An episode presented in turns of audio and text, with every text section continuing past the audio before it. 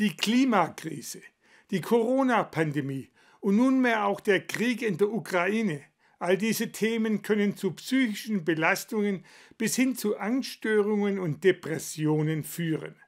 Was man dagegen tun kann und was hilft, um mit solchen Dauerbelastungen umzugehen, hat uns der ärztliche Direktor für Psychiatrie und Psychotherapie am Universitätsklinikum Tübingen, Professor Andreas Fallgatter, erläutert. Wir treffen Professor Andreas Fallgatter, ärztlicher Direktor an der Klinik für Psychiatrie und Psychotherapie am UKT, in seinem Büro an. Wie viele Menschen in der Region trägt auch er Corona-bedingt eine Maske am Arbeitsplatz. Was die anhaltende Pandemie für die Psyche der Menschen bedeutet, erklärt der Experte wie folgt. Ja, man muss sicher mal unterscheiden zwischen den allgemeinen Auswirkungen der allgemeinen Bevölkerung aus Angst vor Infektion und denjenigen, die tatsächlich eine Corona-Infektion bekommen haben, weil da gibt es nämlich einen deutlichen Unterschied.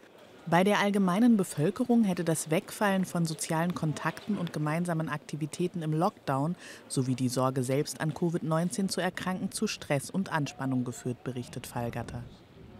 Und Stress und Anspannung ist immer ein Faktor, der sogenannte stressassoziierte Erkrankungen befördert. Und das sind typischerweise gerade die psychischen Erkrankungen, gerade die Angststörungen, die Depressionen, aber auch die Suchterkrankungen. Bei Personen, die tatsächlich an Corona erkrankt seien, sei die Wahrscheinlichkeit sogar bis zu 60 Prozent erhöht, psychisch zu erkranken, so der Mediziner weiter. Und während die Menschen gerade noch dabei sind, die laufende Pandemie und ihre Auswirkungen zu verarbeiten, erscheint nun die nächste Krise auf der Bildfläche.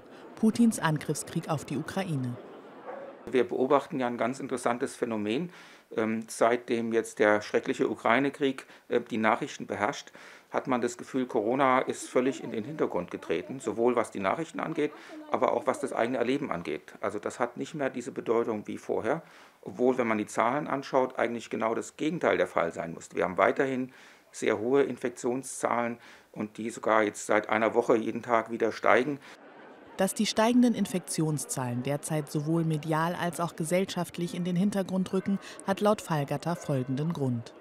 Menschen sind schon so ähm, gebaut, dass sie dann äh, schnell auch sich adaptieren können und anpassen können und, ähm, auf, und auch nicht unendlich begrenzt sozusagen verschiedene Bedrohungsszenarien in sich aufnehmen können. Aber was können wir denn nun tun, wenn eine Krise nahtlos in die nächste übergeht, ohne dass sich die psychische Gesundheit eine Ruhepause gönnen kann? Fallgatter empfiehlt hier, sich eben diese Ruhepausen zu schaffen. Sinnvoll sei es, sich nicht durch ständig neue Schreckensnachrichten auf dem Handy in stete Alarmbereitschaft und somit in Dauerstress versetzen zu lassen. Also es würde sich natürlich empfehlen, und das ist auch die, der, der Ratschlag, den man geben kann, sich auf erstmal auf Medien zu beschränken, die seriöse Nachrichten sozusagen bringen, die auch verlässlich sind.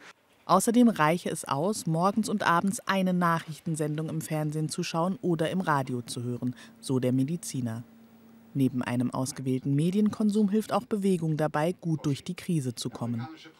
Und wenn man noch ein bisschen mehr machen will, dann empfiehlt sich tatsächlich auch ähm, Sport zu machen, also über Spazierengehen hinaus.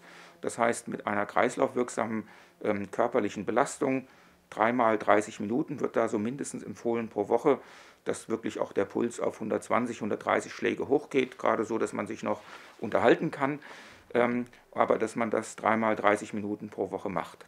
Sport befördere den Stressabbau und habe auch bei bereits bestehenden psychischen Erkrankungen wie Depressionen oder Angststörungen einen zusätzlich positiven Effekt in Verbindung mit medikamentöser Behandlung oder Therapie.